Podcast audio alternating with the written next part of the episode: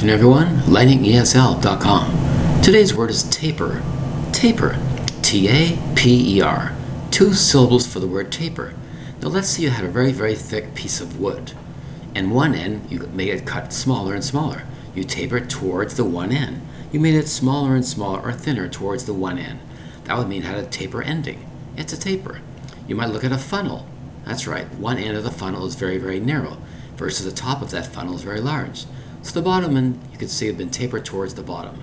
That's right. That's called a taper. To reduce something gradually, it's to taper it. Let's say you're working, and your work is coming to a close. It's tapered down. It's getting less and less. It's almost finished.